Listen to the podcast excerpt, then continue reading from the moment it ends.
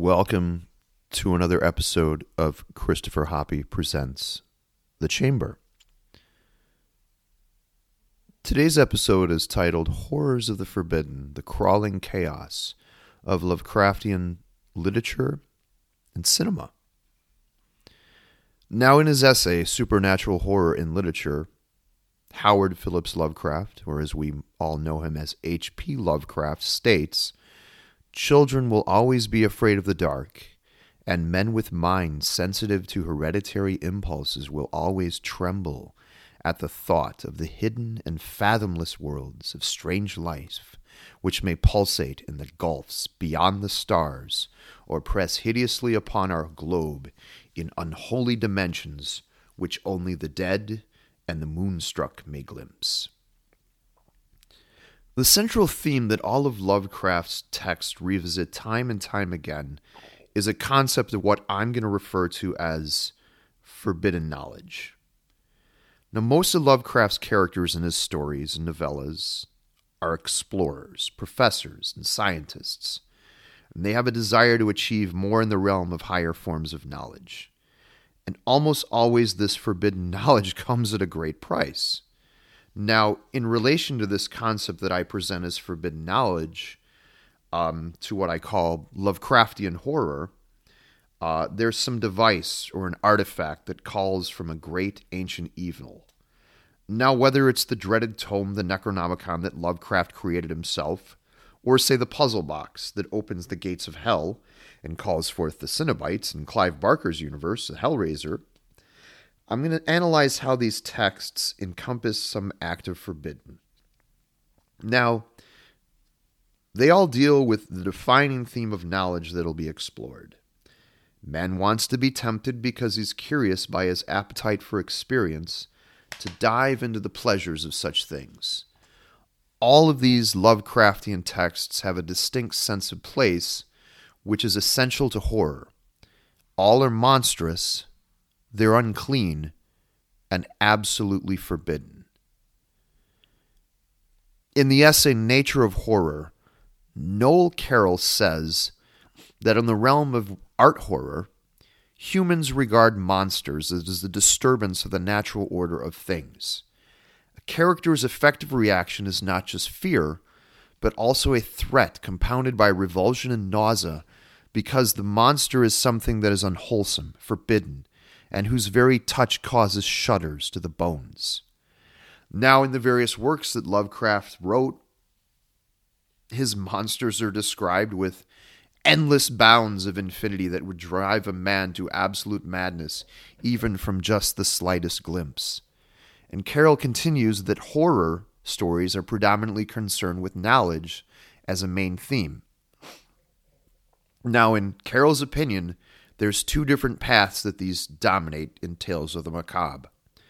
There's a discovery plot, where a monster arrives unbeknownst to anyone and goes about its murderous rampage until a protagonist discovers that this monster is responsible for such carnage. And then the other path the reader can venture down is what's known as the Overreacher plot, which deals with a protagonist who embarks on a pursuit of hidden, unholy, or forbidden knowledge. A figure brings a corpse to life, or a maleficent power that is unleashed to destroy the figure and his world. Now, Lovecraft stories venture down both paths many times, and they're filled with eldritch dread of what he described as cosmic horror. Now, Lovecraft continues in his essay, "The horror tale is as old as human thought and speech themselves, and as cosmic terror appears as an ingredient of the earliest folklore of all races, and is crystallized in the most archaic ballads, chronicles, and sacred writings." His description of a sense of place to this relation of his tales echoes uh, Noel Carroll's concept that a geography of the monster is one of the most essential elements to the nature of the horror story. Lovecraft continues, "A certain atmosphere of breathless and unexplained dread of outer unknown forces must be present, and there must be a hint expressed with a seriousness becoming its subject of the most terrible conception of the human brain, a malign particular suspension or defeat of those fixed laws of nature which are our only safeguard against the assaults of chaos and the demons of unplumbed space. Now, according to Carroll, monsters are native to places that are unknown to the human world. They come from places that are hidden by or abandoned, like graveyards, ancient houses, or ruins under the sea. Now, monsters existing in such places are argued that monsters belong to the environment outside of and unknown to ordinary social life.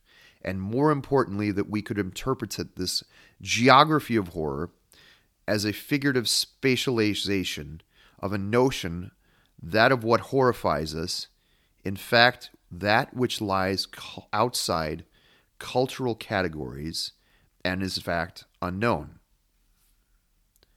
Now let's look at one of Lovecraft's best-known short horror stories, The Dunwich Horror. It definitely fits the criteria that both Lovecraft and Carroll have laid out. Um, here's a brief synopsis of The Dunwich Horror if you're not familiar with it. So curious things are occurring in Dunwich over centuries. They involve witchcraft, archaic rites, on a place called Sentinel Hill, where bones and skulls lay near the table like a rock.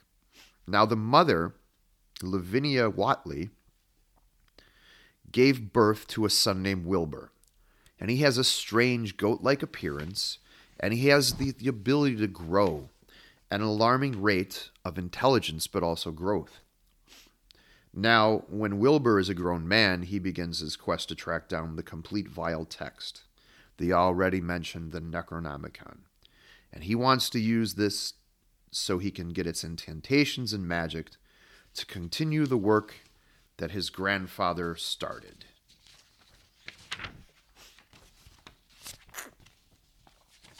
Now, Wilbur learns that there's a complete version that's in under lock and key at Miskatonic University in the city of Arkham, Massachusetts, where Lovecraft's fictional universe centers around.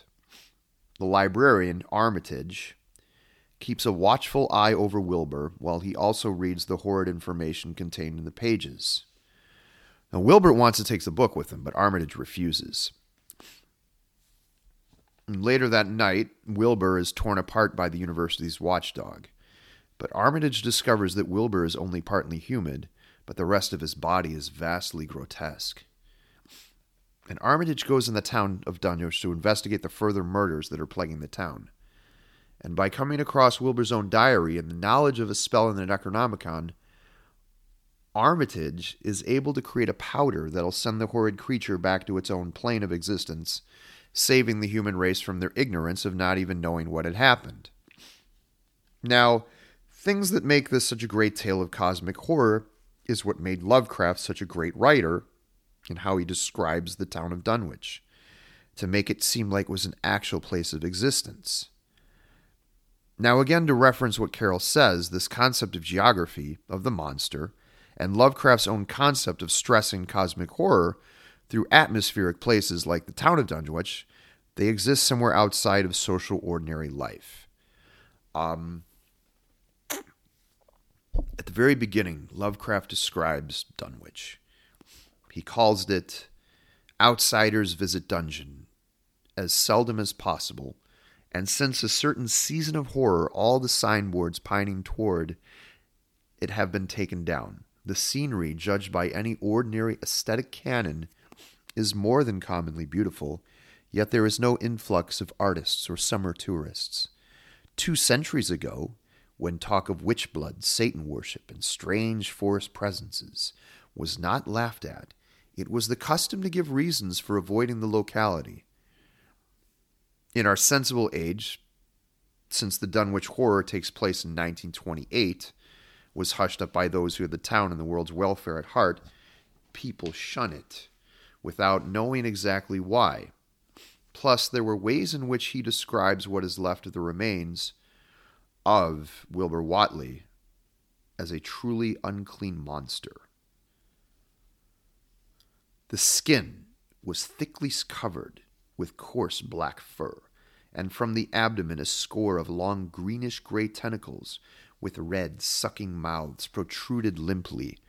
Their arrangement was odd, and yet seemed to follow the symmetries of some cosmic geometry unknown to Earth or the solar system.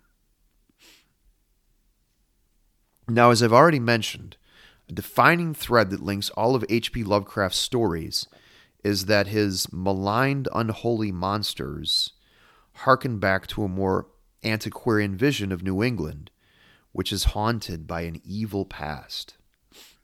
His monsters are known as the Great Old Ones. They lie between dimensions waiting for, when the stars are right, they could plunge from world to world through the sky, but when the stars were wrong, they could not live. Although they no longer lived, they would never really die. Now, one of Lovecraft's biggest influences was Edgar Allan Poe, and his work is similar in the writings, and he holds a great regard to Poe. Lovecraft says of Poe, "He studied the human mind rather than the usages of Gothic fiction, and worked with the analytical knowledge of terror's true sources, which doubled the force of his narratives and emancipated him from the absurdities inherent in merely conventional shudder th- coining. Truly, it may be said that Poe invented the short story in its pre- present form. Poe's elevation of disease, perversity, and decay to the level of artistically expressible themes was likewise indefinitely far-reaching in effect." Now, both authors' work come off as very academic to the modern mind of horror, especially in relation to horror films. What was frightening to audiences of the era of Poe and Lovecraft has, in a sense, become more visceral as the decades have progressed to the modern era. However, I would still argue that the heart of horror is still related to something that involves the fear of the unknown, or something that is forbidden, or taboo. The style of Lovecraft's writings, they're historically challenging to filmmakers. And when trying to adapt this work from the page to screen, the mantra of a film is to show and not tell. Film works on two principles: what a seer see, a viewer sees and hears. Now, many Lovecraft stories are far more internal, where the horror is left to the reader's imagination. The most important reason for this was that Lovecraft's work brims with so much atmosphere of description of eldritch monsters that are given implied details. Therefore, each medium does add a different aesthetic dimension to the workings of horror. But however, at the heart, there is still the essential mechanics of telling a story, that horror comes from the oral tradition of storytelling, and that we remember being children, sitting around a campfire at night, listening intently to a horror story.